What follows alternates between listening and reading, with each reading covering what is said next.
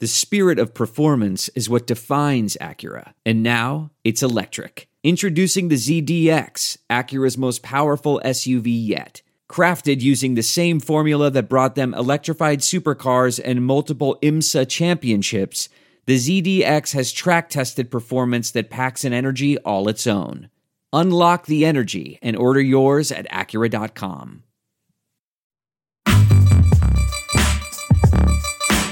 You are listening to the 23 Personnel Podcast, where food and sports clash at the goal line. Here are your hosts, Spencer and Michael. All right, what's up, everybody? Welcome back to another episode of the 23 Personnel Podcast. I'm your host, Spencer, joined by Michael. Hello, everybody, where I am here to pose this question to you. Your current job, whatever your current job is, think about it. What Thinking. would your local community have to offer you to get you to stay? Nothing. like I'm gonna. Uh, it's you don't have to.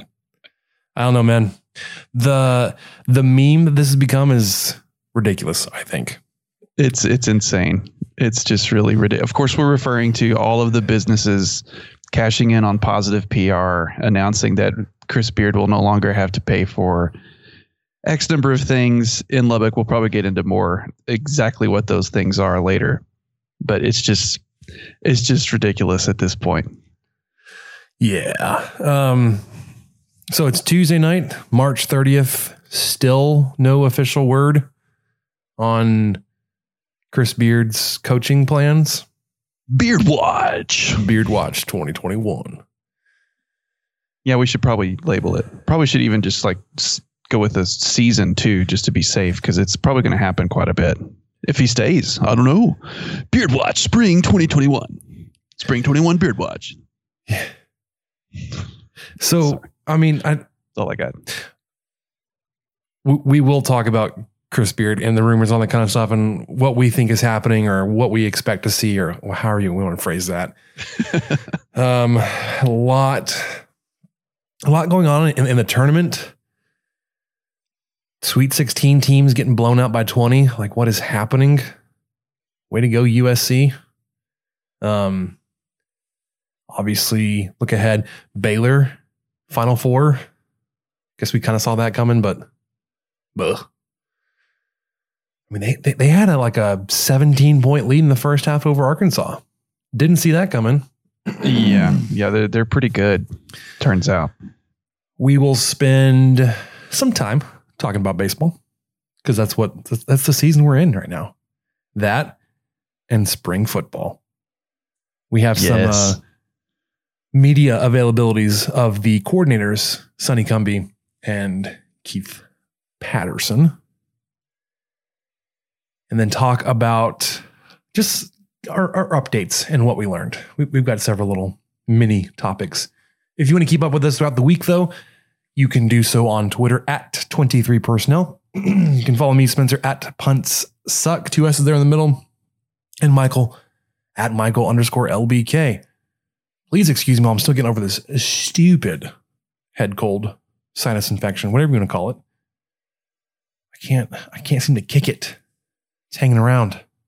60 mile an hour winds, baby. It does it every time. I know. And it's, it's every couple of days, it's like, here, have some more dust in your nasal passages. Here's here's some more stuff to float around. here's some more. Um, have some more.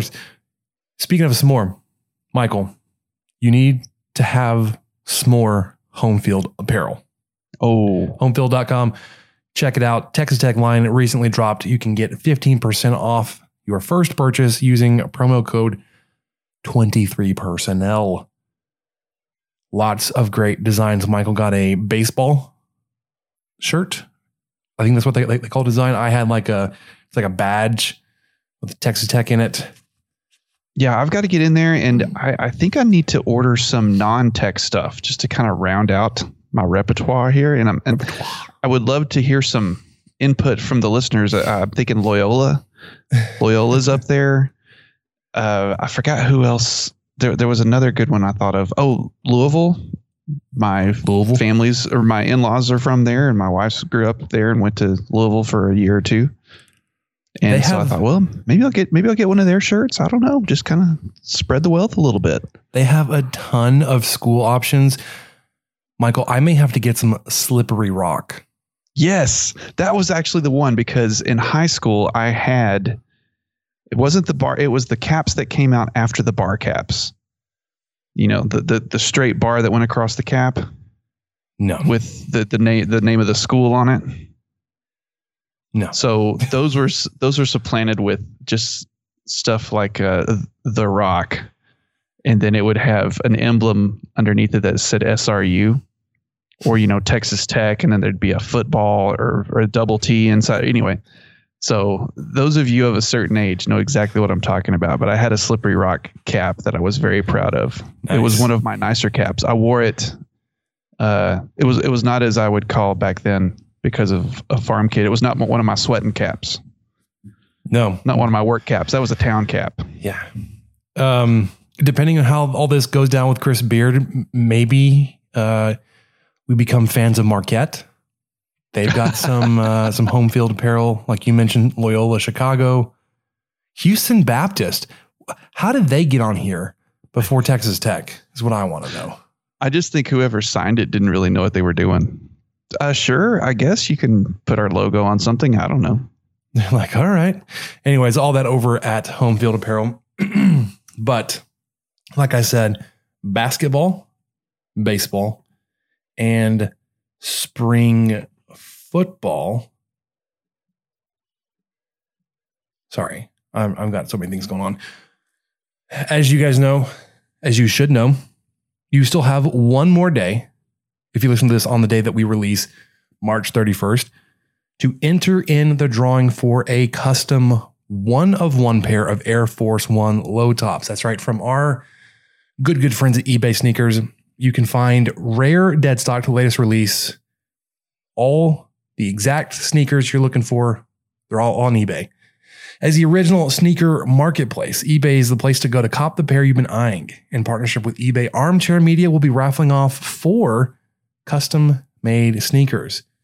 Each purchase you make before March 31st, which is soon through ebay.com slash sneakers, will enter you into a drawing for, like I said, that one of one pair of Air Force One low tops.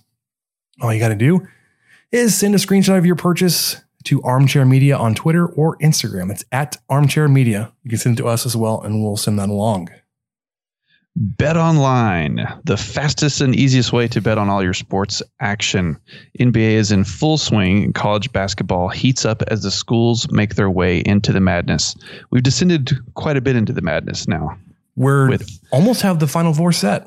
We have the final five. Uh, the tournament is here, and so is the $100,000 bracket madness contest. As BetOnline is the spot to be for all of your bracketology needs. BetOnline has you covered for all the news, scores, and odds. It's the best way to place your bets, and it's free to sign up. Head to the website or use your mobile device to sign up today and There's no distance too far for the perfect trip. Hi, checking in for. Or the perfect table. Hey, where are you? Coming! And when you get access to Resy Priority Notify with your Amex Platinum card Hey, this looks amazing. I'm so glad you made it. and travel benefits at fine hotels and resorts booked through Amex Travel, it's worth the trip. That's the powerful backing of American Express. Terms apply. Learn more at americanexpress.com slash with Amex. I want to tell you a story. It's a story about a scandal, broken relationships, gossip, rumors, money, corporate rivalry, and a broom.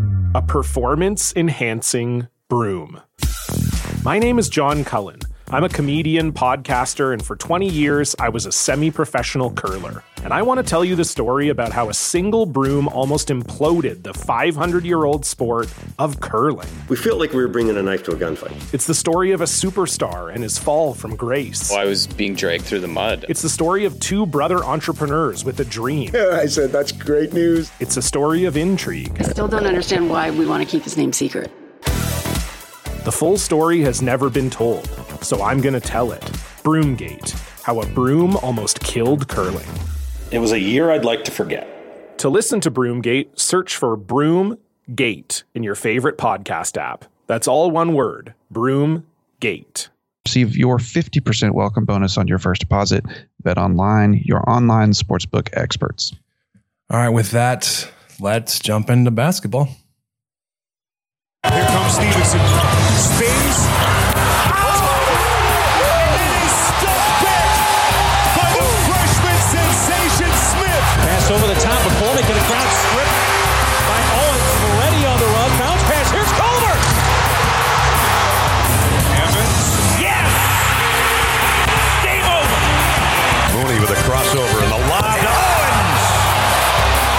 Shot clock is at three. Mooney spins, fires. Oh, he got it to go.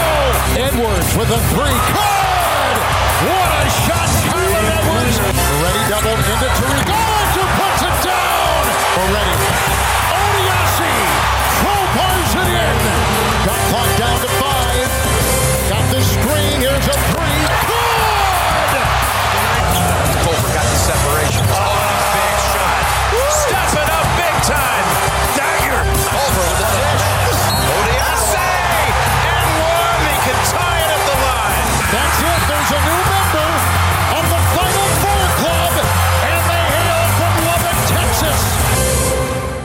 So I was seeing some of the tweets, Michael, talking about the two year anniversary of Tech defeating Gonzaga to get it to the mm-hmm. Final Four.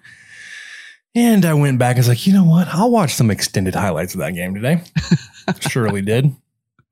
And I, I was watching, I was like, I, probably because there's two seasons of basketball between then and now, right? I was like, sure. Oh boy, that was a dang good team. I remember when Tech used to be able to do alley oops.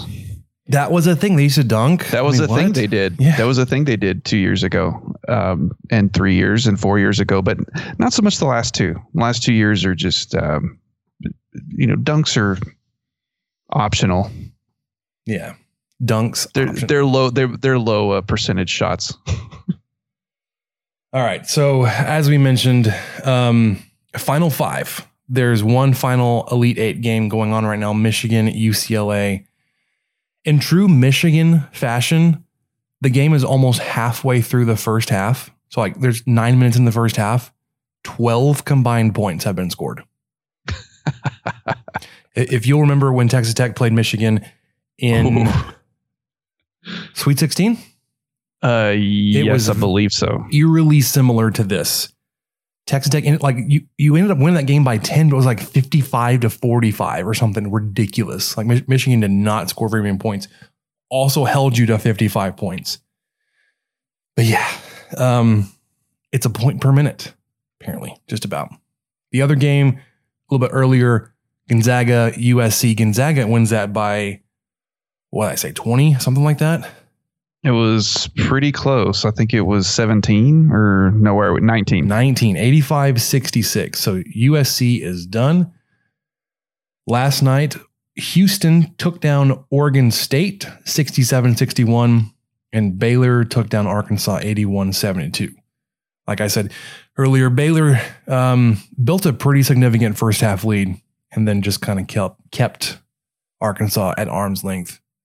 I didn't watch any of the Houston game, but there was a there was a seed disparity there. I think it was 212. Oh yeah. Yeah, 212. Yeah, So- they've they've kind of had um, you know, Houston has. Let's see, they've they've had a decent path to get to where they are. We could put it that way. Uh, you know, they started out playing a ten. No, they played a fifteen and then a ten, and then an eleven, and then a twelve. That seems Man. right, doesn't it? As a two seed, to never play anyone higher than a than a ten. That'll that change. seems normal. That's a normal thing. uh, so, congrats to the Cougars. You, you know, we're we're proud to attribute. Let's see, what was our record this year? How many games did we lose? Like 10, 11? if that. Three of them are to Final Four teams, baby. Yeah, take that. So there's that. So anyway, uh, yeah, just kind of interesting. In all Texas, half of the uh, semi-championship bracket, or I don't even know all the lingo. But uh, we'll find out on April 3rd how the two Texas teams fare against each other and if Gonzaga is playing Michigan or I just have a feeling Gonzaga is going to move on forward. Yeah. So Final Four, um, game one Saturday, five p.m. Game two Saturday night, eight thirty. Championship game Monday night. Ooh, this tips off late, nine p.m. Eastern time. Tip Monday. Why? Night. Why so late? I don't know, man. I don't know either. So the the five and eight thirty, those are also Eastern. So it's four and seven thirty here Central. Okay. So if you've been living under a rock, like we're not going to say anything new here.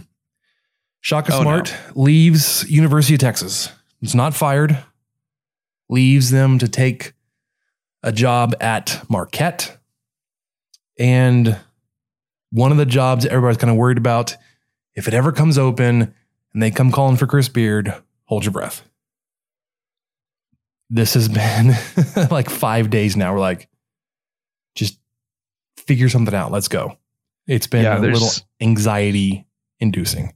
The speculation is rampant on both sides of Tech fans and Texas fans.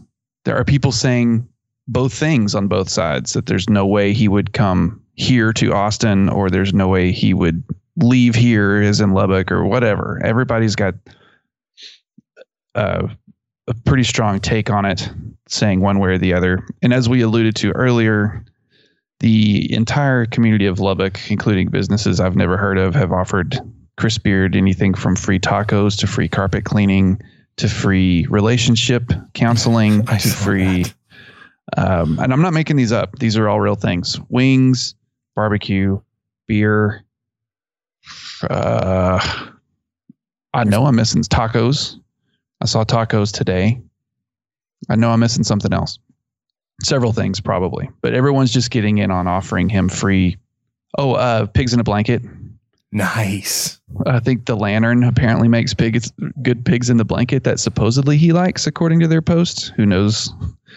And they offered him free ones, for, or, or you know, for life, I guess. So the richest man in Lubbock is going to be able to not have to pay for anything ever, and it's just really kind of ridiculous at this point. I, I don't expect. I, I wanted to get your thoughts on this. I don't expect him to come out and make an announcement because that's kind of a weird thing. I've seen both, uh, you know, really well known people say and deny that, or, or can't confirm that UT's actually reached out and they've talked to him. Yeah, I so how how how dumb would it look to come out and if if that if they actually haven't come and talked to him, if if he came and said, "I just wanted to throw this out there that uh, I'm taking myself out of the out of the nomination for for UT football coach," and just throwing it out there, and then And UT Texas could always like, say, "Well, yeah, it's because we never talked to you, bro." We never said anything. Um, yeah, I mean, okay. So here's here's where I'm at. Like, because neither side has said anything officially, my assumption is that they're they are pursuing him heavily. Um, and in the midst of contract negotiations, either way, for an extension for Chris Beard here at Texas Tech, or as the new coach at Texas, you're not going to hear anything. Like nobody's going to say, "Oh yeah, we're we're we're we're in the final stages of contract negotiations with Chris Beard." Like you wouldn't hear that until like his agent has released it, basically. Well, I mean, Um, we all we have to do is go back to uh, December, January, when after a really lackluster football season, Oh yeah, there was just complete and total silence coming out of this program. I mean, they can clamp the lid shut, friends. So I, I'm not expecting anything, and I don't know if we should really. And uh, I, I think we should have expected something faster than what they were able to do in, in regards to whether Wells was staying or if they were making some changes elsewhere or what. I know that Wells was apparently quite sick with COVID and had symptoms, so I know that was a lot of it. But but still, they just left everybody hanging for nine or ten days. So this is nothing. This is we're only halfway a, through a completely that. different scenario. Yeah, this is we have a coach we want that's winning games that uh, looks to be continuing to move this program in the right direction. So this is kind of a good problem to have, but it's it's not something I expect Kirby Hocutt or Geo or somebody to get on a podium and and just do the kind of weird we have full confidence in Beard staying here or I mean what do what do people expect him to Yeah. say? What do people expect Beard to even say? I mean he anyway, I, I, I just think- I think I think silence is what we're going to get, and I think that's what should, we should expect until UT fills the position, pretty much. So my take on this, especially with with Texas Tech fans and how, how antsy everybody is, is because we have made we the university and donors have made significant investment in the program, whether it's the the Womble or that he's already like a top five paid coach in the country, and we're willing to up that to keep him here. Um, that it basically falls back on just like it's purely up to what Chris Beard wants, right? It's not Yes. like, oh, he's gonna go make a whole bunch more money and he's got so many more opportunities, whatever elsewhere. Like you look at it, you're like, perhaps recruiting would be a little easier at Texas, but then you you can kind of weigh that out with like culture wouldn't be a, a- as good of a fit. So like yeah, you may be able to get a whole bunch of McDonald's All Americans, but then you have to find the right ones that still want to play hard, which maybe that had something to do with Nimari Burnett and Joel and Ntambwe. I don't know. Um, so it's not like it's it's um one for like it's going to be like an immediate upgrade. Like he's going to walk it down into Austin and everything's going to be better. He's going to make a whole bunch more money. Like I doubt Texas is willing to just say here have six seven million dollars a year to coach our basketball team when they Here, just make, went after make more than our football coach. right when they just went after um Sarkisian and all that kind of stuff and like yeah I mean obviously schools some schools pay their basketball coach more than football Texas Tech is an example Texas of Tech that does. like we're doing it Yeah. now like it's not out of the out of the, out of ordinary but I think what it is is like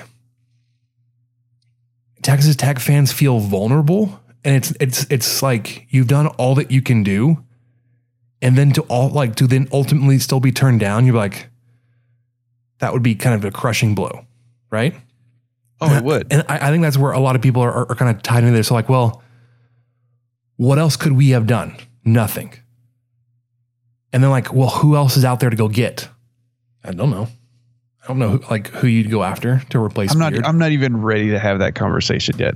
well right There's, so like there's too many what ifs to to even for my brain to even comprehend going down that road.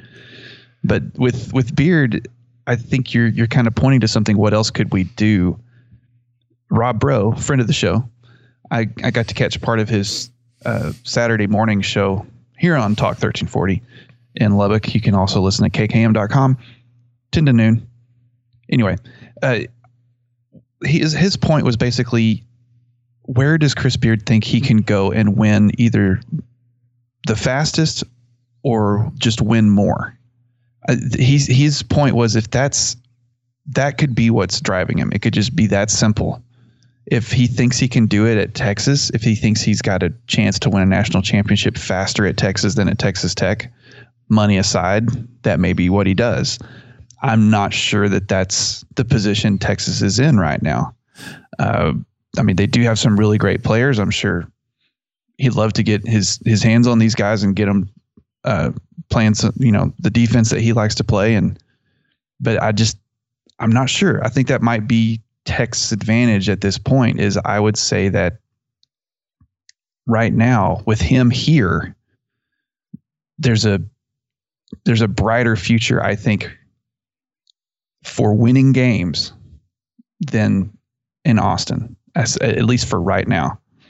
So that's that's my only thought is if he does go, I hope it's not because they just money whipped him into and he's he ends up miserable or something. Or but if he goes and he's truly thinking I can win with these guys right here, I can bring in a couple of pieces, and we're going to go to the Final Four next year or, or whatever in Austin. I- I could take that a little bit easier than ah well I mean they paid me seven million a year so I gotta go gotta go do it Yeah, and and and I'm I'm narcissistic enough to be like you could do that here. Like of course you could do you you could add a couple pieces here and be successful and write Yeah, your that's what legacy and all that kind of stuff. Well, but That's mean- where I think Tech is. I think Tech has the advantage with that. And I, I think with him already here, having established what he wants to establish, I, versus him packing up and leaving, he has a better chance of getting to the Final Four again in Lubbock than he does in Austin in like let's say the next three years. Yeah, and and none of the other things, uh, other places that uh, people have said, you know, oh, that that might be a good place for beer to go, would be any kind of rebuilding job. Like that's not that's not who he is as a coach anymore. Like he has the luxury of saying, no, I'm not going to go spend time building a program. Is would Texas be a rebuild? I mean, they've got talent, but like, they, Yeah, I don't they- think it would be. Would they play and fit his style? I don't know. They've got too many tall guys. He's gonna like ship all of them out. I need a bunch of six seveners. Okay, he Let's go. doesn't know what to do with guys over six seven. But then like like you look around and see some of the other other jobs that um, blue bloods that you would think may hold some sway if they come calling, like Duke or North Carolina or Kentucky or Kansas, and and outside of maybe Kansas, like everybody else, those jobs could be opening up soon, next few Yeah. years. Like he could just hold pat at Texas Tech and do what he can here for the next few years and continue an upward trend until one of those jobs open up. And that's like a dream for him. I, I don't know what is. Yeah. Um, or like just a We don't dream scenario where like take his style, which he, you know, he- he's shown to be successful at a school like Texas Tech. And if he can get the pieces and recruiting and all that kind of stuff that bigger schools or bigger basketball schools can afford or can can put together, like how many championships can he win there? Um, if he goes to Texas and doesn't work out, will he have those same opportunities? I don't know. Yeah, it's let's just we'll have to see. An, another thing worth mentioning is I believe his buyout goes down a million dollars after April first, Yeah, that's Thursday. and so is it from five to four? Is that right? Something like that. Yeah. So that's uh, something that people throw around.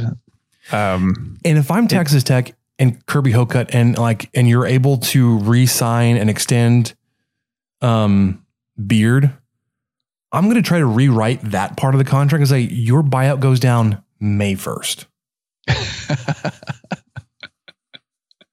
that's not a bad. That's not a bad idea. Because every, everybody's looking for coaches. Maybe six weeks. Maybe like May fifteenth. Like everybody's looking for coaches right now or right after the, the tournament's over.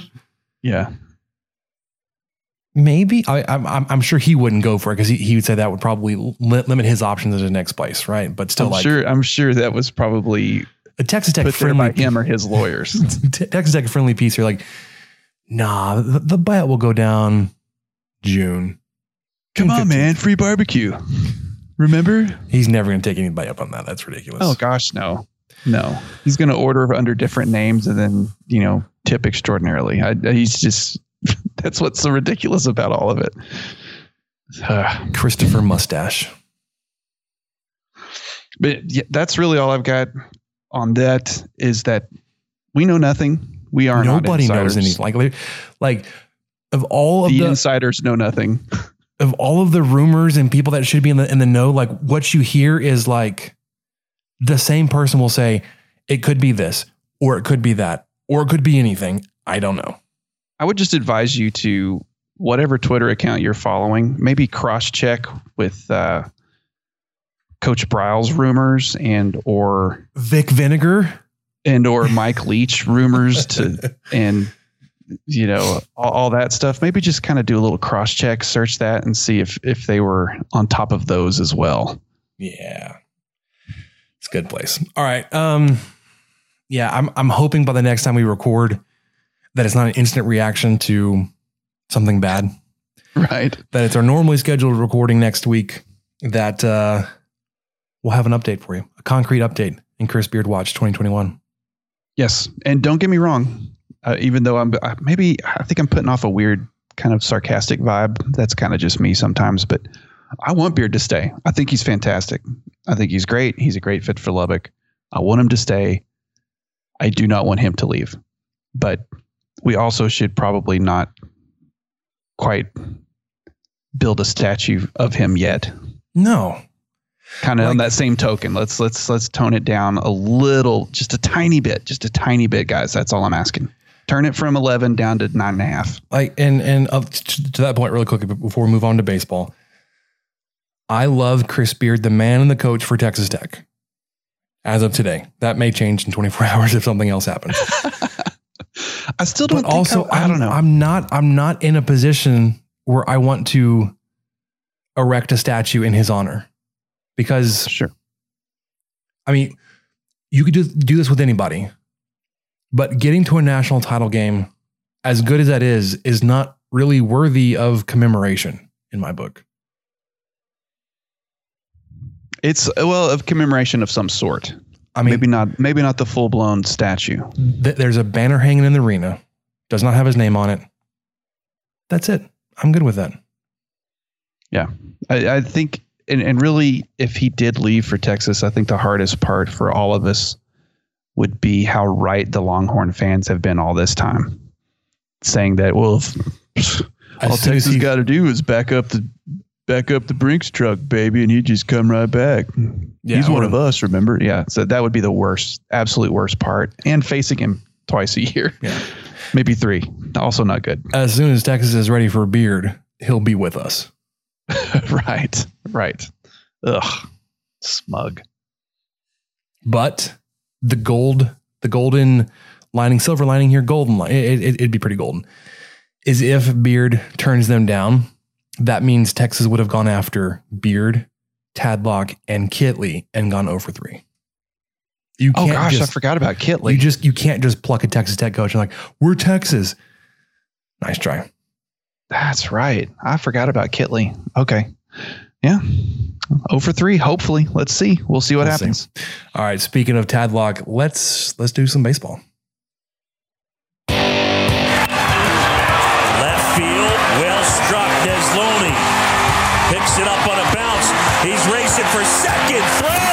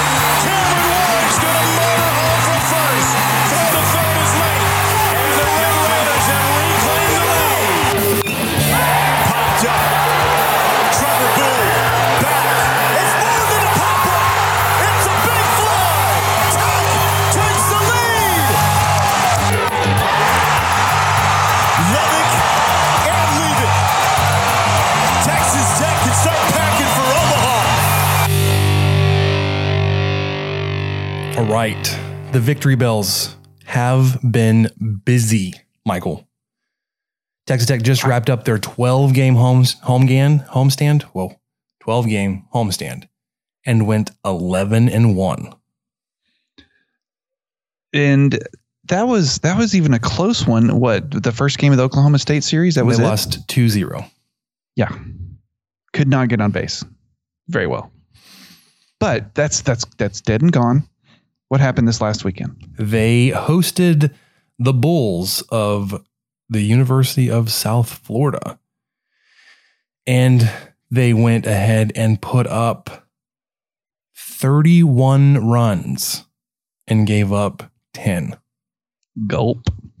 They won Friday night 16 to 6.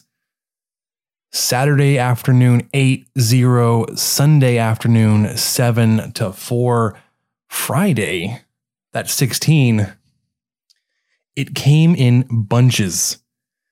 Tech scored two runs in the bottom of the second, nine in the bottom of the fifth, not five more in the bottom of the seventh. That fifth inning, Michael, was wild. Let me let me read you some of the plays here, and let me t- let me ask you if you've heard anything like this happening before. You ready? I'm ready. Woodcocks, the first batter of the fifth inning, hits a home run. Neuse singles, Neuse still second, Conley walks. Baker triples, scores two more runs. Jace Jung doubles, scores another run. Kurt Wilson singles, scores another run. Easton Murrell flies out. So one, two, three, four, five, six. Your seventh batter of the inning is your first out. oh, that's not good. Oh, that hurts. That hurts. Kurt Wilson steals second. Braxton Fulford flies out. So your eighth batter is your second out. Then Dylan Carter walks. Dude had himself a weekend. Like, welcome back to the lineup. Dylan Carter, not in the fifth inning here. His first at bat in his first game back, first pitch, blasts a home run. A dinger. Yeah, I remember hearing about that. It's wild. Um, USF is like, that's a lot of runs. They've Texas Tech has put up four runs at this point. They switch pitchers. Woodcocks comes back up to bat, hits another home run. He hit two home runs in one inning. Not just one game, one inning. Neuse walks. Conley singles. Baker hits a single and scores another run, and then Jace Jung flies out. There, those are your eight runs, and the fifth, four of them are off Drew Woodcock's two home runs in the inning. So he had four RBI in one inning. Yep. Hmm. That's not bad. That's a that's a pretty devastating inning if you're South Florida. Yep. And then in the seventh, it starts off with Dylan Neuse. He walks. Cal Conley pops up, so he's out. Baker doubles and scores Neuse. Jace Jung strikes out. Kurt Wilson triples, hit hits another RBI. Murrell gets on base by hit by pitch. Cole Stilwell comes in to bat for Braxton Fulford, and this dude blasts a three run home run on his first pitch. Like, batters were swinging bats. Like I said, Texas Tech ends up winning this game 16 to 6. Gave up three runs in the top of the sixth, two more in the eighth, one in the fourth. Saturday, the ever fiery Patrick Monteverde takes the mound. Ooh. And, you know, he was relentless on, on Saturday. Just has himself a normal outing of seven innings, five hits, no runs, no walks, nine strikeouts, seven full innings on 75 pitches. That's efficient. Hands the ball over to Micah Dallas, who goes the final two innings, two hits, no runs, no walks, three more strikeouts. Dallas had his two innings of work on 30 pitches. Texas Tech offensively scores two in the first, one in the third, one in the fourth, one in the sixth, one in the seventh, two in the eighth. They just kept putting it on. Monteverde moves to 5 and 0 on the season. Um, I'll talk about some of his his season stats and what, what he's been able to do as we as we preview the series this upcoming weekend against Kansas State. Um, offensively, you had one double and one home run on the day. Everything else, you're just moving guys around. You were hitting with guys in scoring position. Um, just doing small ball, but you put up eight runs doing it. Sunday, you win seven to four, a little bit closer. Um, Mason Montgomery, not the the line that you would want to have. Dude only goes four and a third innings, four hits, four runs, all those earned, three walks, four strikeouts. And those four innings he did in 72 pitches. So just about the same number of pitches that Monteverde threw. In seven full innings, Mason Montgomery did in four. Now, when he handed the ball over uh, in the top of the fifth, it was, oh, well, South Florida had scored three runs in the fifth, but it was one, two, three, four. It was tied 4 4. Oh, so kind of kind of a heat check moment there. Andrew Devine comes in. He throws uh, one and two thirds innings, so he gets you uh, into the seventh.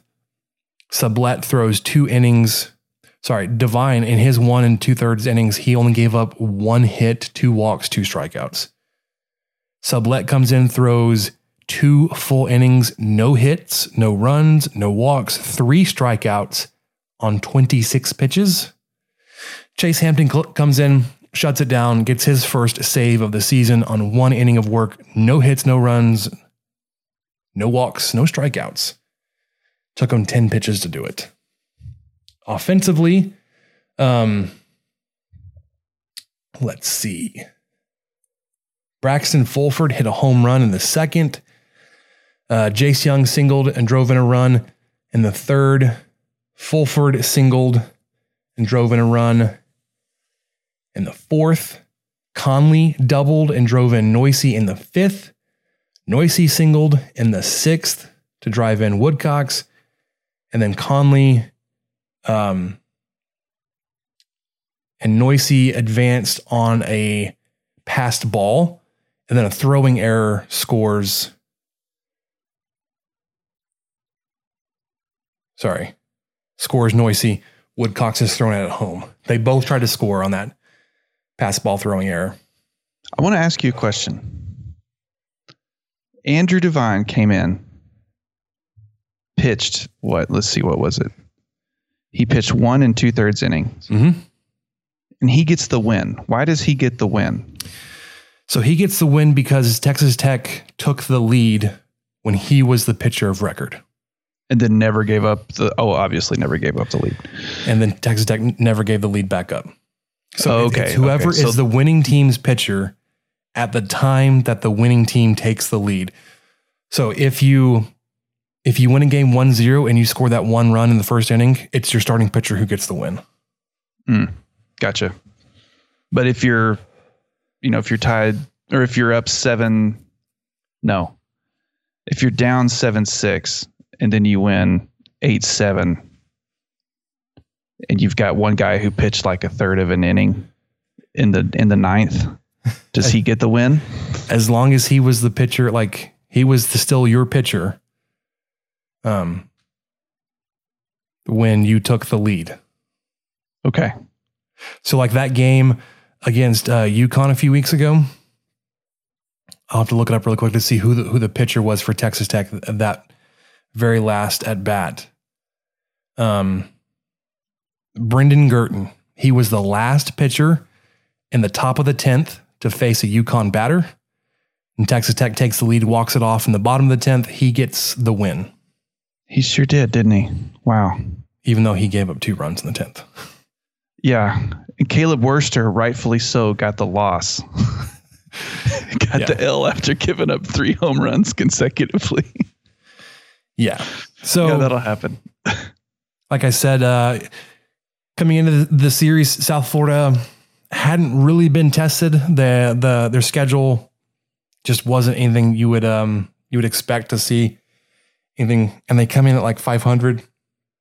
Um, One thing I heard too is they this was they kind of made a big deal out of this and then they backed off a little bit because they said the other half they said that this was South Florida's first time out of the state. Yeah. Was coming to Lubbock and I thought, oh, these guys, what have they done? And then they said, and just a reminder, Tech hasn't left the state either until this coming weekend when they go to Kansas State. I thought, oh, okay. Right. I I thought, oh, well, that was South Florida. They're soft. They haven't even left Florida. and I'm Were not you- sure if they've played in front of fans until this weekend either. Uh, may, ooh, maybe not. Maybe not. So, following the weekend, uh, your sweep of the Bulls, rankings updated D1 Baseball, Baseball America, National College Baseball Writers Association, and the AP Baseball Coaches Poll all have you as the number four team in the country. The only poll that is different is Collegiate Baseball, which has you at number three. Your RPI rating as of March 30th is number 20 in the country. So, could uh, consensus top four team Mm-hmm. outside of the RPI, but the RPI is more of a statistical analysis. Yeah, it's like a strength of schedule rating, and Yeah, it's it's really used um, in seeding for the tournament at the end of the year. sure. Kind of similar to the NCAA uh, basketball stuff. Yeah, like the net rankings, all that kind of stuff. Player of the week, Dru Baker, Big 12 player of the week. On the weekend, because there was no midweek, dude went 10 for 14, which is a cool 714 batting average, five RBI, three stolen bases. His 42 hits on the season, good for second in the country. You. He and That's with good, man. with the recent shakeup in the lineup, uh, with especially with Dylan Carter coming back, Baker's moved out of the starting the the one hole. He's not your leadoff batter anymore. He's now third. Um, Neuse's moved back up into first. His at bats, I mean, I wouldn't expect him to go down a whole bunch going from first to third, but you know, that may happen. Um, still among some of the best offensive and defensive performances on the team. Um, so before before we jump ahead and look at the the the series against Kansas State this weekend, we need to remind you that Bet Online is the fastest and easiest way to bet on all your sports action. The NBA is in full swing, and college basketball is nearing the end of March Madness. I mean, Final Four, like we said. The tournament is here, and so is the $100,000 Bracket Madness contest, as BetOnline is the spot to be for all your bracketology needs. If you're getting any better, do that quickly. Did you see, Michael? Hold on. Did you see some of those um, those prop bets over the weekend they had? Oh, I loved them. Oh, I loved so them. good.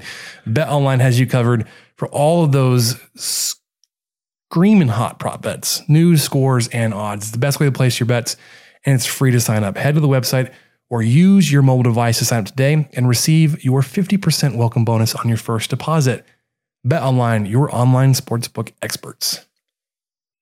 And as you know, 23 Personnel is brought to you by eBay Sneakers. From rare dead stock to the latest release, you can find the exact sneaker you're looking for on eBay. As the original sneaker marketplace, eBay is the place to go to cop the pair you've been eyeing. In partnership with eBay, Armchair Media will be raffling off four custom made sneakers. Each purchase you make before March 31st through eBay, so this is coming up. This is maybe too late, but we'll see. So if, if you're listening to this when this episode drops on March 30th, you have until March 31st to make a purchase through ebay.com slash sneakers, and you will be entered into a drawing for one of one pair of Air Force One low tops. That's a lot of ones. Just send a screenshot of your purchase to at Armchair Media on Twitter or Instagram, or you can send it to our social media accounts at 23 Personnel, and we'll get you in that drawing. We're driven by the search for better. But when it comes to hiring, the best way to search for a candidate isn't to search at all. Don't search, match with Indeed. Leveraging over 140 million qualifications and preferences every day, Indeed's matching engine is constantly learning from your preferences. So the more you use Indeed, the better it gets. And listeners of this show will get a $75 sponsored job credit to get your jobs more visibility at Indeed.com slash match. Just go to Indeed.com slash match right now and support our show by saying you heard about Indeed on this podcast. Indeed.com slash match. Terms and conditions apply. Need to hire? You need Indeed. What makes a life a good one? Is it the adventure you have? Or the friends you find along the way? Maybe it's pursuing your passion while striving to protect, defend, and save what you believe in every single day. So, what makes a life a good one? In the Coast Guard, we think it's all of the above and more. But you'll have to find out for yourself. Visit gocoastguard.com to learn more. Welcome to Fail Better, David Duchovny's new podcast with Lemonada Media. On Fail Better, David, who has experienced both low and high profile failures throughout his life, explores the vast world of failure, how it holds us back, propels us forward, and ultimately shapes our lives. Each week, he'll chat with guests like Ben Stiller, Bette Midler, and more about how our perceived failures have actually been our biggest catalysts for growth, revelation, and even healing. Through these conversations, he hopes listeners can learn how to embrace the opportunity of failure and fail better together. Fail Better is out now wherever you get your podcasts. Worried about letting someone else pick out the perfect avocado for your perfect Impress Them on the Third Date guacamole? Well, good thing Instacart shoppers are as picky as you are. They find ripe avocados like it's their guac on the line. They are milk expiration date detectives. They bag eggs like the 12 precious pieces of cargo they are. So let Instacart shoppers overthink your groceries so that you can overthink what you'll wear on that third date. Download the Instacart app today to get free delivery on your first three orders while supplies last. Minimum $10 per order. Additional terms apply. Okay, it's time to commit. 2024 is the year for prioritizing yourself. Begin your new smile journey with Byte, and you could start seeing results in just two to three weeks. Just order your at home impression kit today for only $14.95 at Byte.com. Byte clear liners are doctor directed and delivered to your door. Treatment costs thousands less than braces, plus, they offer financing options, accept eligible insurance, and you could pay with your HSA, FSA. Get 80% off your impression kit when you use code WONDERY at Byte.com. That's B Y T E dot com. Start your confidence journey today with Byte. All right, Michael. So the upcoming series this weekend against Kansas State. No midweek. You're going Thursday, Friday, Saturday with the Easter holiday. You're traveling up to Kansas State. Like you mentioned, the first time out of the state of Texas, Kansas State is currently 13 and 10 on this season, 0 and 3 in Big 12 play. I believe they traveled down to Stillwater to take on Oklahoma State, and they did. That's what they did. And they got swept. Um, two things. Both those teams, Kansas State and Oklahoma State, I want to mention this really quickly, have recently renovated their baseball stadiums. Kansas State, uh, more internally, their their their offices and facilities for the student athletes. Um, really impressive. Like it's a really cool looking building they did. Um, whereas Oklahoma State completely built a new stadium from the ground up. O'Brate Stadium, they spent seventy million dollars, but dude, I watched a video from their athletic department today, from Oklahoma State's athletic department, doing like a tour walkthrough of the stadium. I was like, oh man, I'm jealous. It is such a nice stadium. I was completely prepared for a full on hater remark here. I No. thought I, the, just the way you led me into that, I thought you were just going to say a 70 million just not spent well at all or something crazy. And, but so it's, it's pretty, it's the complete opposite of that. It's, they got what they paid for. Uh, and then some. I mean, they they've got. I, I don't even know. I don't even know how to like describe it to you. Like, it's the the capacity. I think is around six thousand.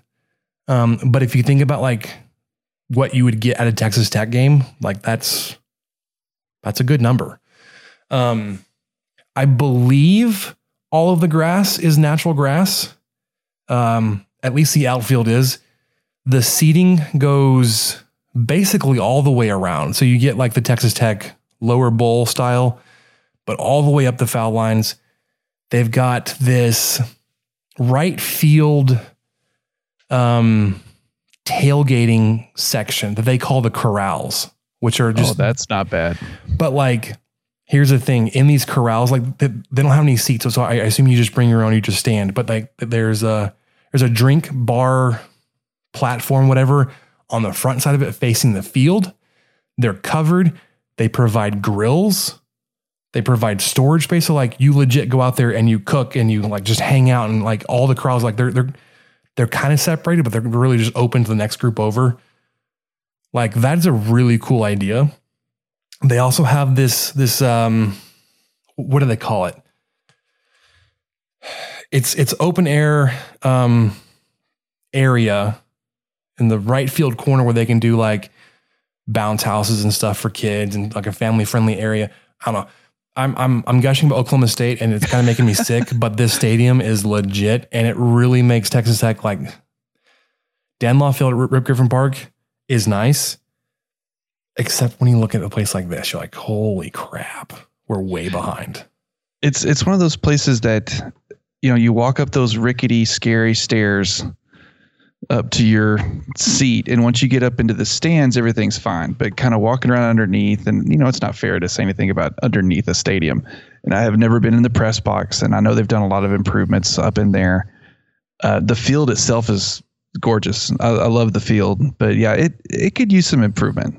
And oh man you just posted a picture of the oklahoma state one. That looks like a rendering though. Or is that an actual photo That may be a rendering, but like, dude, based on what I watched today, like that is what it looks like. That's pretty right. Oh my gosh, that almost looks like a like a mini pro stadium. It's like um like a minor league stadium, but like done Yeah. right.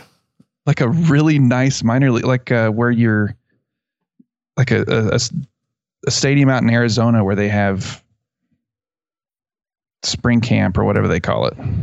So I just posted an- another picture. This is from home plate looking to left field. They have a big video board out there. They have seats in front of the video board, which is pretty cool. Um, their My mouth is just open. their um their suites around like the the top level.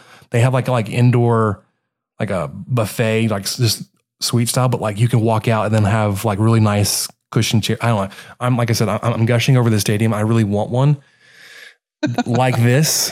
That on Maybe your better. Christmas list. on my Christmas list. Let's go ahead and spend seventy-one million dollars on it, just just so we can just say Oklahoma State. Um, this is one thing I would not mind stealing from them. Like we, we, we talk about all the stuff that they stole from Texas Tech. Let's go ahead and take this from them. Quid pro quo, baby. It's a great looking stadium. All right, that has nothing to do with this because we've already played Oklahoma State. We are not going to Stillwater till next year. Just when I saw that the game was going up into um, Manhattan or oh, what do they call themselves? Um, Omahattan, Omahaton, Kansas. I don't know. They, try to like mix Omaha and Manhattan. That's something. It was it was unfortunate. Um, and that they had a recently renovated stadium. I was like, oh man, that looks really nice. And then I I was talking to Keith about it. And he said, well, Oklahoma State did it really nice. I was looking at, it, I was like, I'm I'm I'm sports facilities jealous because inside this they've got like obviously the best indoor facilities you can have. They've got indoor batting cages and pitching labs and all this kind of stuff. It's like, oh, we just need a benefactor to donate 35 million. Anyways, Kansas State. Um, if you want to look at uh, some statistical comparisons, Michael, I went ahead and did some comparisons. These are season numbers, not Big 12 numbers. Um, just because it small sample size for, for both schools so far. In terms of if you look at offense, batting average, on base percentage, slugging percentage, doubles, triples, home runs, runs and runs per game, and walks, Texas Tech leads in all of those categories. Kansas State batters strike out. They've struck out three fewer times on the season than Texas Tech, so it's really close. And they've stolen two more bases on the season. So the two categories that Kansas State leads, it's three strikeouts in 23 games and two stolen bases in 23 games. Now those the rankings, which you know, I'm not going to go through all these numbers because it's going to be difficult to listen to. Notes document on Stake in the Plains. Um, you can check it out. But Texas Tech top. I mean, the lowest one we have is strikeouts at seventh in the conference. Everything else, third in average, first in on base, first in slugging, uh, third in doubles, second in triples, first in home runs, first in runs scored, second in walks. Kansas State is seventh, ninth, fourth, eighth, ninth, second in home runs. So that's one really close to them. Seventh in runs, seventh in walks, sixth in strikeouts, and third in stolen bases. So not really close, except for those last two. Um, Zach Kokoska leads the conference in home runs at nine. For reference, Jace Jung has eight, and he's second. Now on on defense, um, Kansas State leads in two statistical categories: team ERA and number of walks their pitchers surrender or have surrendered on the season. ERA, though, like I said, it's really close. Um, Kansas State is third in the conference, Texas Tech is fourth. Tech leads in opponent batting average. Hits given up, where we're first, Kansas State is eighth. Given up fewer runs, almost 20 fewer runs, almost one fewer run per game. We've walked three more batters in 23 games than Kansas State has. That's the other statistical category Kansas State leads in.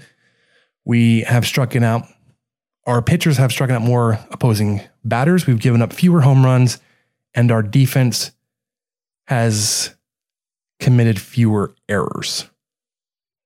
Yeah, so for their record, and, and, and despite what you just said, that this is closer than I thought it was going to be. Because I came in seeing, oh, 13 to 10. Then they went 0 for 3 in Stillwater. Stillwater's a solid team, obviously, but you'd like to at least pick up one. Uh, but yeah, this could still be a good a good test for Tech based off what we can see here. Yeah, for sure. And they have one of the conference's best pitchers in Jordan Wicks. He's the second in conference in total strikeouts, 51 in his six games pitched. So it's almost 10 per game. No, sorry, that's more than 10 per game. No, it's not. No. well, the math here for some reason says it's 12.3 strikeouts per game. That's not right. Um, he's fourth in the conference innings pitched, uh, and he's good to go almost, you know, six and a third inning per outing. Um, that's a lot like Monteverde, but then you look around at who else is on the pitching staff for Texas Tech, and you've got Birdsell, who has really come into himself as a starting pitcher. Uh, and even Mason Montgomery, he struggles, still good enough to get you a lot of wins. Now, the updates on the stats that I gave last week, um, Texas Tech has actually improved in every one of those categories. They are third in the Big 12 in batting average behind, I think, Oklahoma and Baylor. They have, they still have three um, in the top 10 in batting average. Baker is second. Jace Jung is third. Cal Conley is fifth. So you have three of the top five. wow. Fourth in team ERA, Monteverde has moved up to second in the Big 12. He was third at 0.75 ERA. His whip is 0.67. His opponent's batting average has eked up a little bit to 0.171. I think it was 160. Uh, he did give up, I think, when I say five hits on Saturday. Um, but that is good. Good for no. Monteverde was perfect. No, but the um, his batting average. Oh, okay, okay. Uh, because I think he he gave up a couple of hits, not runs. Gotcha, um, gotcha. Even though his batting average did go up, his opponent's batting average did go up. It's still it's good for first in the conference.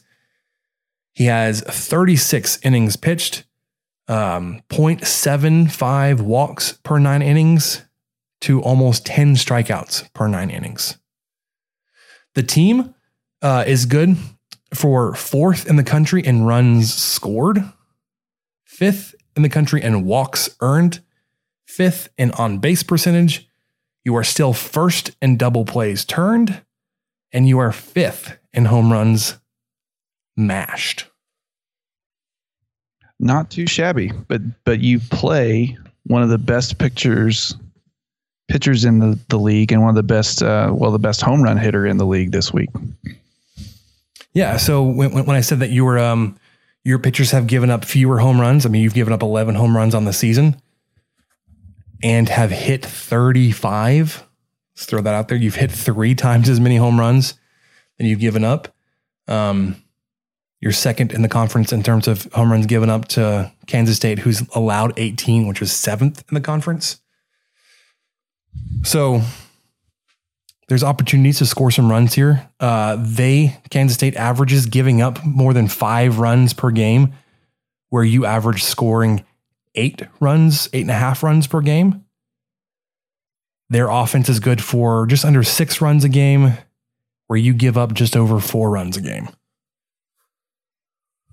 So I like Texas Tech to win this series. Maybe not sweep, but yeah, they, they may not sweep. They they may struggle one day, but I'm with you. I think it, I think they'll win, take the series. Yeah, Kansas State is uh, definitely a better baseball program than I would have expected at least in the past couple of years.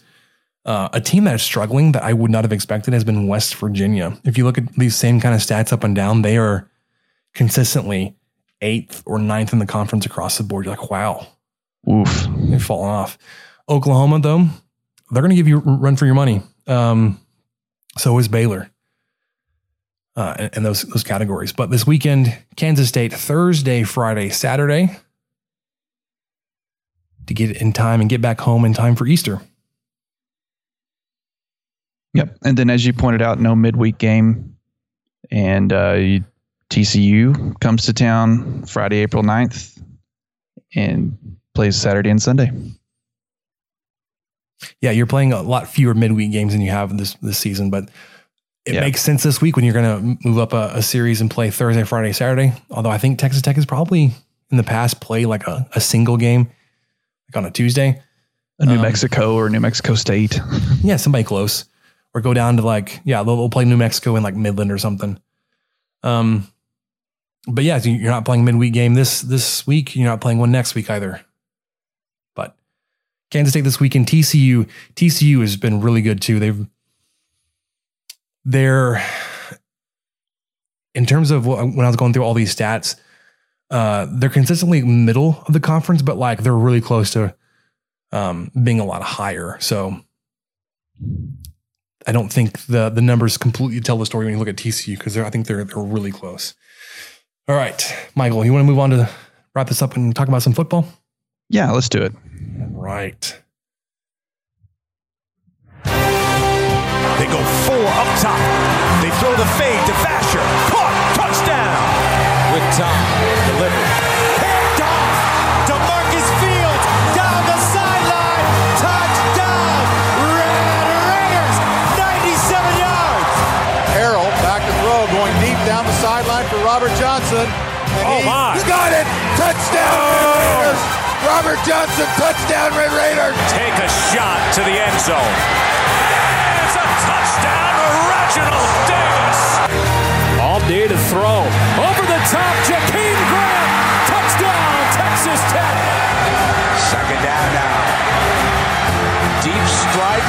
Got the big man. Turn, turn. Pulls free. And touchdown. Red Raiders with a second to go. Let the scoring begin. So there was um some media availability, Michael, and the coordinator spoke. Did you have a chance to listen to what uh, good old Sonny Cumbie had to say about his quarterback room? I did. I listened to most of. I, I think I caught maybe.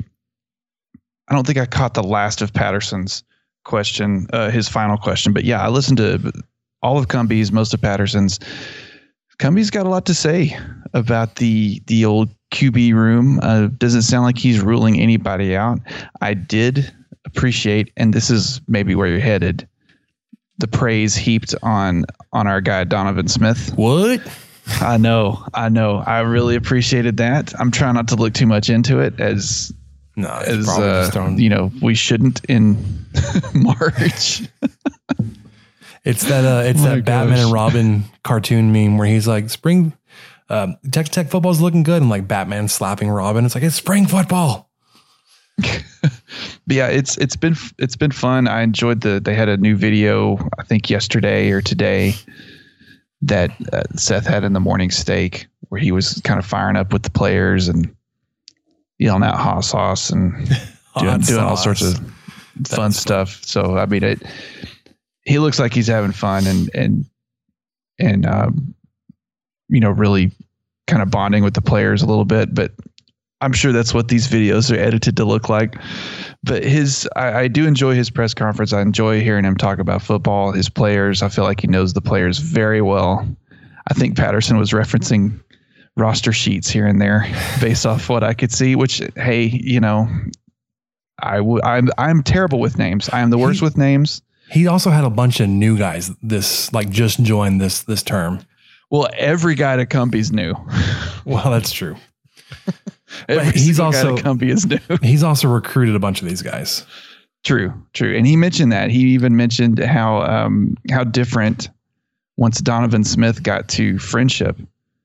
I think he he shared a story about how he went and watched a couple of Frenship practices before Donovan Smith got there, and there was definitely a huge difference once Smith got there and what he was able to do with that team. And that's one of the things he looks for in a quarterback is just if they can win, if they're a winner, if they can win football games. That was what is, one of the things he mentioned. So, yeah, it, there's a lot of there's a lot of stuff in here. Most most of I'd say about half the press conference are quarterback related questions because of course he does go into the line a little bit, how he's switching some guys around.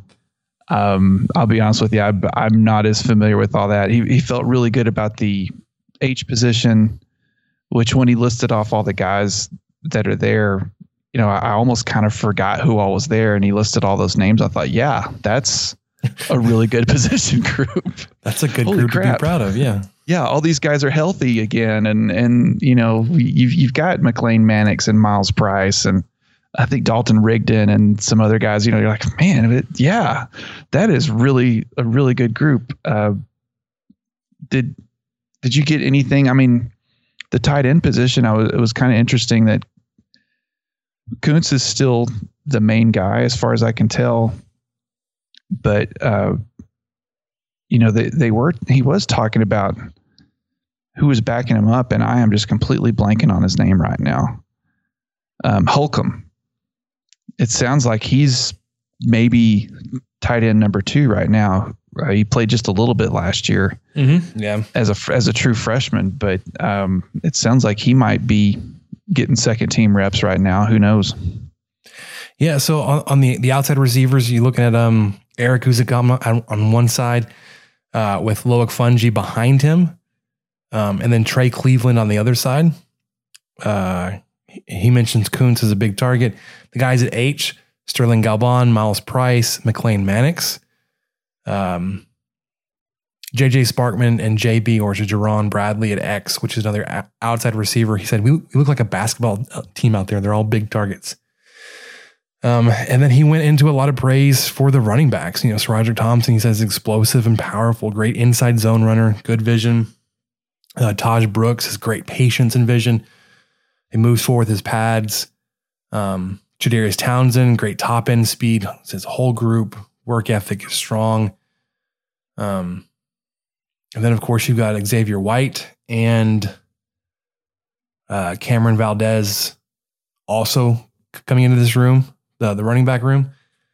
So I think you look around at your skill positions, running backs, receivers, tight ends, quarterbacks, you feel really good. Concerns were always offensive line. Um, and he's, you know, he pointed off uh, Caleb Rogers is probably going to be your starting at right tackle. Uh, and then TJ is going to come in from the TCU transfer. TJ Storment will play left. But then I think a lot of stuff in the middle you know, it's going to be just whoever can separate themselves and uh, you know determine that they're going to be contributors. Um, yeah, sounded like he was still swapping guys around on the uh, you know the center position and the two outside guys. And then and then like like you're mentioning with um with Patterson, man, like there was a lot of stuff like when when you when you sit there and look at your your depth and your talent around the defensive side of the ball. Uh, and then when when he mentioned, I can't remember if it was in this availability or a different one. When he said last year we went from tenth in the conference and all these different stats statistical categories, said we moved up to fifth or second. Like, yes, we've got room to get even better than that. Um, and then like you look around and you're just like, holy crap! Like there's some good guys on this roster. Now, corner depth is probably the biggest thing you'd be concerned about but you added good defensive backs, your defensive line. And your defensive backs are tall. They're big dudes. They're yeah. big dudes. Um, Rayshad Williams, 6'3, 205. Malik Dunlaps, he said he's closer to 6'4, 215. I mean, you've got a defensive back named Muddy Waters. That's pretty cool. All timer name. Demarcus Fields, of course, Eric, Eric Monroe but just uh, some height, some height on that outside is is something that Tech hasn't seen a whole lot, at least not since I've been watching. We've we've always had guys that are a little bit shorter. I mean, fast as could be, but it's hard to it's hard to guard guys that are you know six five wide receivers out there that can jump when you're five eight. You know, So l- lots of uh, Kool Aid to drink, sunshine Oh, sure, to be drink taken in. in. And here in spring football. Um, still like just even that much more interested in possibly going to the spring game, watching it if it's not, you know, if it's gonna be broadcast or something. I don't know, man. it's just kind of hard to. It's still just hard to follow the spring game. Who's that? Who's this? What number's this? That's why you have like Are they on the like black a- team or the red team? I a don't know. roster like okay who's wearing this weird number that i've never seen and and how are they scoring things or w- w- why is that three points and that was a weird anyways um i mean it's spring I, I i don't know enough to be like oh oh i now feel better about one more win this fall the schedule still gonna suck it's gonna be difficult yeah. you have a crappy home schedule. That's not changing. Your team, you may find some things to be believers in a little bit more now than you did a month ago, two months ago, but I want to see it. Yeah, I think there's going to be some, just like we saw last year, some really solid position groups, and I just hope that trend continues. That just more solid position groups emerge. Yeah, because like when, when you're talking about this right now, you forget about like The next thing you know, you got a good team. Yeah. Or like you forget like your matchups against Oklahoma have been dreadful. Ooh. Iowa State, dreadful. You go into like TCU just kind of like, uh, we should have advantages. he-" No. Texas, no. Baylor, you did this year, but like, like you feel good now. Really? And then you look at matchups like, oh, but wait a minute. Like, do I feel better to feel like we're going to win against Kansas State, Iowa State, Kansas? Let's- Are we going to do better against Kansas? Let, let's let's let's hold the phone on Iowa State here. Let's Yeah. let's not let's not go down that road yet. I mean, they, they were playing for the conference title. All right. Um, let's uh, let's wrap this up and get to what we learned. What did we learn, Palmer? I don't know, sir. I don't know either. So one thing really quickly, you've taken it off the list here, but I wanted to touch back. We we mentioned I don't know if it was at the very end of the recording or if it was afterwards. I am I'm going to be converting some of my backyard, my my great lawn back there into garden space. Oh yes, um, fruits and vegetables mainly, but I've also gotten really interested in trying to grow some peppers. Oh, please do to do like salsas, but I've also seen like you can make really good hot sauces, and and some of this I don't I. This guy, I went down this rabbit hole. I was watching this dude from England make all kinds of like fantastic looking sauces, but like he legit ferments his peppers sometimes for months at a time in this specially made fermenting cabinet, which was a temperature controlled um refrigerator. I don't know. I, I, I don't know if I want to try all that or, or if I just want to get like a just a normal jar in the in the pantry Yeah. and just try that burp out. it every now and then. But I'm excited. Like we're gonna do um like strawberries, raspberries, sunflowers, squash, zucchini, tomatoes, Oh, and then a whole mess of peppers. That's going to be great. I I may try to talk you into growing some cayenne peppers or something. I did get cayenne pepper seeds. Yes. I still okay. I talked about hot sauce all for my what we learned last week. I never made any. I did not make any this weekend. I don't know when I'm going to. Did Did you find any cayenne? Well, I found no. I never found cayenne, but I I need to just go to HEB, look around, see what they've got. Probably nothing. I mean, you- you're probably gonna find like jalapenos, serranos, Yeah. and habaneros. And habaneros, yeah, and maybe some like Anaheims or maybe something like that. Yeah. So I'm, I'm gonna have to. I'm gonna have to venture out, but I was kind of just bummed because it wasn't easily on the on the app when that's usually that's how we do our shopping. And I thought "Ah, so I gotta go in Yeah. to the store and look around. Oh man, I just don't have that kind of time. It's like what 45 minutes. It's gonna take you all like five minutes to look around, their produce section. Man, No, I know, I know. I'm talking like if from when I get in my from when I stand up to get in my truck and go to the store and come back. It's like 45 minutes. But I'm still like, oh no, that's just What a time commitment. That's a commitment, man. The other thing I want to talk about is Little League. Um, because you know everybody cares about the coach pitch Dodgers of the Lubbock Cooper Little League. Um, they have a Facebook group. Yeah, we do. Do you really? I don't know. I just The- threw that out there. The league has a Facebook page. We don't have a like the team doesn't have a Facebook group. We use a different app for communication. Anyways, we had a really terrible draw on the first two games of our schedule. Like we played the two two of the three toughest teams in the league. We got one more. Everybody said you need to watch out for the Reds. Um, Saturday we got blasted pretty Oh bad. no. Oh Spencer. 22 to 0. um in so in, in our division or in a matter those specific rules we were the we were the visitors. So we we batted in the top of the inning. We went our team went up to bat through five innings before our, our time ran out and all that kind of stuff.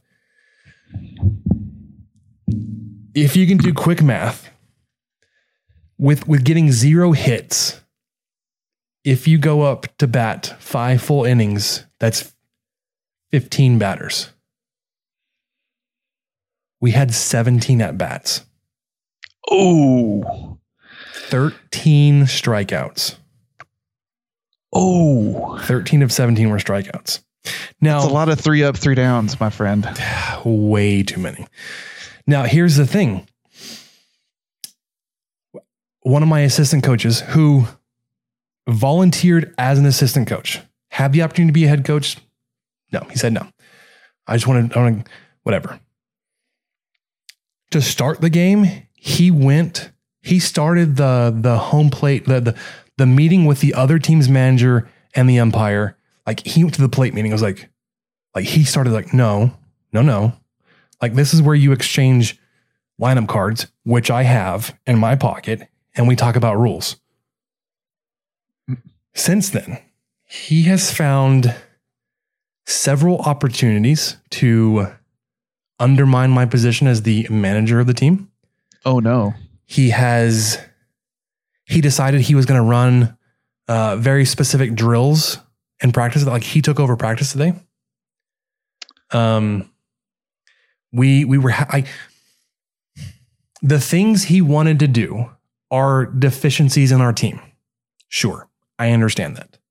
Like he wanted to work on relays and make sure that like if the ball gets to the outfield, we know how to get the ball back in quickly. Understand that. That's needed. It was highlighted on Saturday because we played a team that was stroking the ball to the outfield, batter after batter. So like it was fresh on everybody's mind, like our outfield was struggling. However, let me point your eyes back to the stat of 17 at bats and 13 strikeouts. So we we played a game on Saturday. We have a game on Thursday. He got the team and some of the parents all riled up. To, we're gonna we're gonna move practice to a, a specific field so be, like the kids get get used to playing on baseball fields and they get used to playing um and seeing how the game is gonna happen and that they know where to go with the ball. I was like, guys, I don't think having a little bit of extra grass on the field we practice is gonna make that big of a difference in how the team plays. Also, you remember how like before every pitch, I'm all like, plays at first. I'm telling them where to go with the ball. They don't have to think about it. If I say plays at first, pick up the ball, throw it to first. Yeah, if they feel that that's it. no, this coach, he's like, man, we, we, we got to do this. So trust me, I'm not rooting for our team to fail Thursday Of night. course Michael. not. However, I am petty enough that if we struggle offensively again, I'm going to walk up to him afterwards and be like, I hope you got that out of your system. Running a full practice of figuring out how to relay and make a cutoff from the outfield to the infield doesn't do jack shit if you cannot hit the ball. Thank you for wasting our one practice before we have two games on a defensive technique On that we will never use that won't help us score runs. Okay, thanks. That's right. I think I think your best bet here is to get the bats going. You got to get the bats going, Spencer. So That's all- tonight, that's all you need. So tonight, each player got two at bats, barely more than they got in the full game on Saturday. They saw 10 pitches each. That is it. It's like, we are not prepared to go into another game if we cannot see the pitch and hit the pitch. but sure, let's run relay races. Let's run drills on how to hit the cutoff man. I don't know, man. Like, I I I, I wanted to be in control of the team so I can kind of control like the players around my son because I don't want him to play on a really crappy team because there have been teams that have been identified to us like you guys have struggled, you guys are, are are better than your record.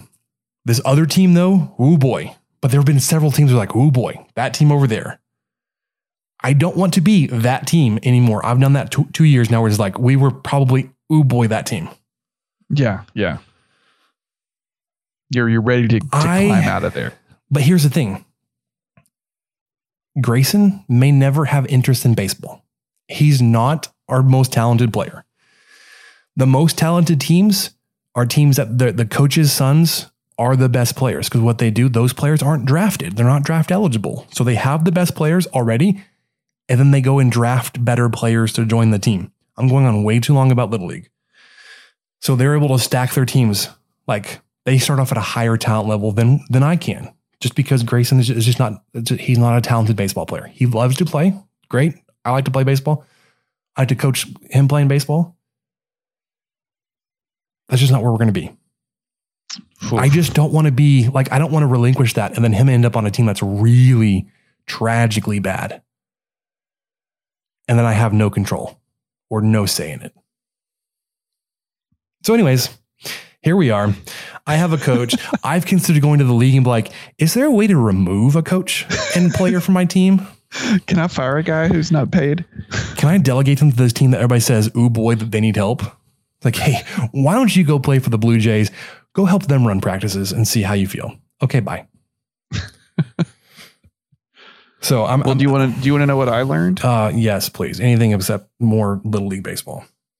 I didn't learn really that much except that I found a an audiobook that made me slightly scared to be listening to it in the middle of the night.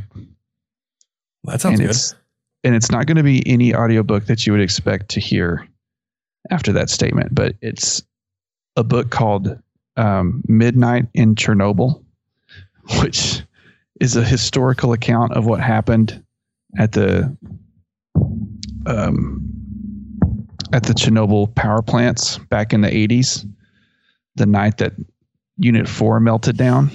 Mhm. And it is just chilling. It is just some chilling, some chilling real life stuff that just makes you uh, just makes you think of everything. It makes you live through it. It makes you think, what would I do? It makes you think about the Soviet Union and communism, and it makes you think about nuclear power and how safe it is, and engineering, ethics, and you know, just everything, just everything about it. It just makes you think the whole time, and then you know, people's faces are melting off, and there's graphite that when you put water on it, it actually burns hotter because it's so radioactive. And there's, it's just like this hellscape. And I'm, I'm like five hours into it. But anyway, it, it was weird. Last night I was playing my video game. I was playing my snow runner game, just enjoying myself. uh, hauling a, hauling a, a couple of loads of logs to the farm.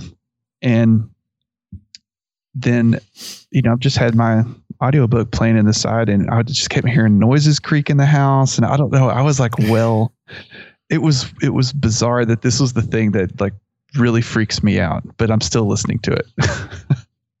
Yeah, so I, I I looked it up on Amazon real quickly. I I still have an Audible trial I could activate and get this for free.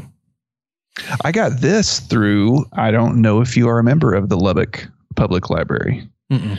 but if you are, they have this this app that's called Libby. And through the Libby app, you can check out all sorts of Kindle books and you can check out audiobooks too. And I've we we signed up for the library right before the pandemic hit, and let me tell you, that's been a great thing to have. So if anybody listening, check out your local library. There might be a way to uh, listen to audiobooks and read ebooks for free on top of you know actually being able to go into the library and pick out good old paper books. Yeah, I may have to check it out because uh, you know reading's not my my, my strong. So I, I, start reading and I get tired and bored and I end up falling asleep. These maybe, audiobooks, though, man, game changer. All right, that'll do it for us on the 23 Personnel Podcast. Next week, we'll talk about Chris Beard and where he's coaching next year. For Michael, I'm Spencer. We'll catch you next time. Thank you for listening to the 23 Personnel Podcast and sharing our fandom for the Texas Tech Red Raiders. You can connect with us on Twitter at 23personnel, Spencer at Puntsuck, and Michael at Michael underscore LBK. And find even more great content over on stakingtheplains.com. Help us out by rating the show and leaving a review on iTunes and subscribe on whatever channel you listen to podcasts. Remember to tell your friends about the show. The guys will be back next week with another episode. And until then, guns up and let the tortillas fly.